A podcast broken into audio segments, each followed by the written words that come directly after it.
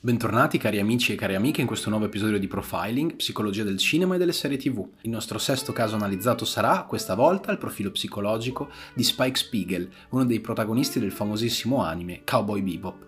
La storia personale di Spike è densa di avvenimenti cruciali che hanno definito il suo carattere apparentemente apatico, solitario e non curante. Ovviamente ci saranno spoiler, per cui continuate a vostro rischio e pericolo. L'opera si concentra su, su, un concetto inglese, ovvero il feeling blue, traducibile per noi con sentirsi tristi o depressi. Tutta la ciurma del bebop condivide un passato oscuro, denso di fantasmi abbandonici e crudeltà emotive subite. Spike ne è il portavoce più iconico. Clinicamente parlando possiamo identificare in lui una condizione molto comune che si sperimenta nei soggetti depressi, ovvero l'anedonia, la mancanza di interesse verso il mondo esterno.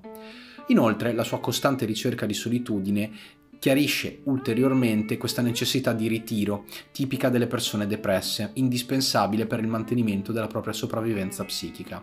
Nella depressione tutte le risorse mentali sono riverse verso l'interno, nel tentativo di lenire una ferita dolorosa.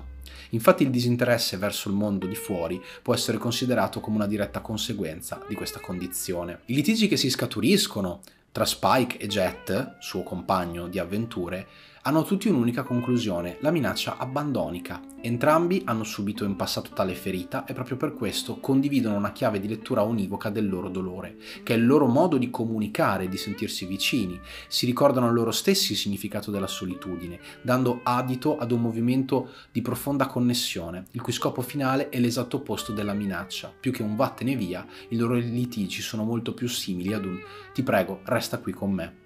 È molto interessante che Jet e Spike abbiano queste modalità comunicative che riprendano il, il, concetto della solitudine ed è anche molto bello, molto interessante che la loro connessione sia forte proprio in virtù di una sofferenza condivisa.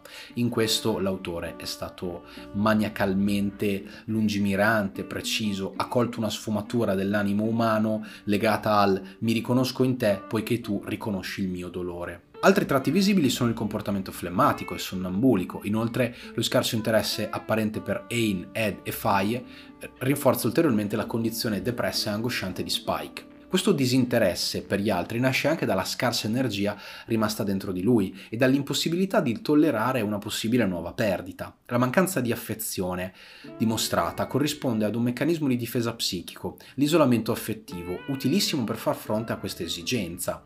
E analizzando il passato di Spike emergono dei dati interessanti. Infatti da giovanissimo conduce una vita da teppista fino al suo ingresso nel Red Dragon, dove inizia una scalata verso il vertice dell'organizzazione. Qui incontra Vicious, suo antagonista antagonista e rivale storico, che a differenza sua vuole ottenere un posto di comando nel Red Dragon. Una delle fasi più importanti nella definizione del profilo di Spiegel accade proprio durante questo periodo. Il suo incontro con Giulia darà speranza ad una vita dominata dalla sensazione mortifera di abbandono. Messa in scena la sua morte nel tentativo di fuggire con Giulia, Spike si renderà conto di aver perso per sempre l'amore della sua vita. Solo decide di lasciarsi il passato alle spalle e proseguire mesto in questa nuova vita dal sapore insipido. Il protagonista tende molto spesso a ripetere di essere già morto, di conseguenza non teme in alcun modo la sua ripartita, anche se a detta sua morire gli dispiacerebbe un po'. La ricerca ossessiva di situazioni pericolose, l'avventatezza usata nel compiere determinate azioni, fanno emergere il desiderio più recondito di Spike, ovvero la volontà di morte. Quasi come se fosse affetto dalla sindrome del sopravvissuto, il nostro antieroe non si tirerà mai indietro davanti a nulla. Chiunque sperimenti eventi di vita pericolosi ed è in grado di sopravvivergli tende a sviluppare una sorta di attrazione per il rischio molto forte. Possiamo decretare che qui avvenga lo stesso. L'amore provato per Giulia è, con buona probabilità, l'unico contrappeso al suo desiderio di morte ed è il motivo oggettivo per il quale egli non abbia compiuto gesti suicidari. Il senso di colpa provato da Spike, probabilmente anche per tutto il dolore inflitto e subito, lo converte in una creatura apparentemente indifesa e sul punto di crollare. E solo la mera ossessione per aver fallito nel salvataggio della sua amata parrebbe essere il filo che lo tiene in piedi.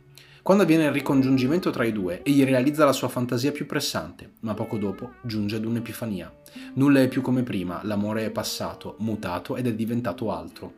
L'ultimo slancio vitale di Spike si esaurisce ed egli, come un personaggio di Joyce, comprende quale deve essere il suo ultimo atto. Distruggere Vicious, il suo rivale, il Red Dragon e vendicare Julia sono le sue ultime azioni utili per chiudere il cerchio di dolore e melanconia. Il pesante fardello del passato cessa con la distruzione finale di una vita lasciata a metà, sospesa nel vuoto e sofferente di un male incurabile. Il ricongiungimento con l'oggetto perduto, ovvero lo Spike del passato, è compiuto finalmente ed i giochi possono dirsi conclusi i suoi compagni avranno sorti molto diverse dalla sua. Come tutte le malattie psichiche, anche la depressione non ha né forma né oggetto predeterminato. Gentili amici, il podcast di oggi finisce qui, io spero che vi sia piaciuto, vi invito a commentare, mettere un like e condividere il video. Cowboy Bebop è un anime complesso, ricco di pathos ed emozioni, guardatelo e lasciatevi trasportare da un'opera straordinaria. Io sono Adriano del Bar della Psicologia e ad un prossimo video.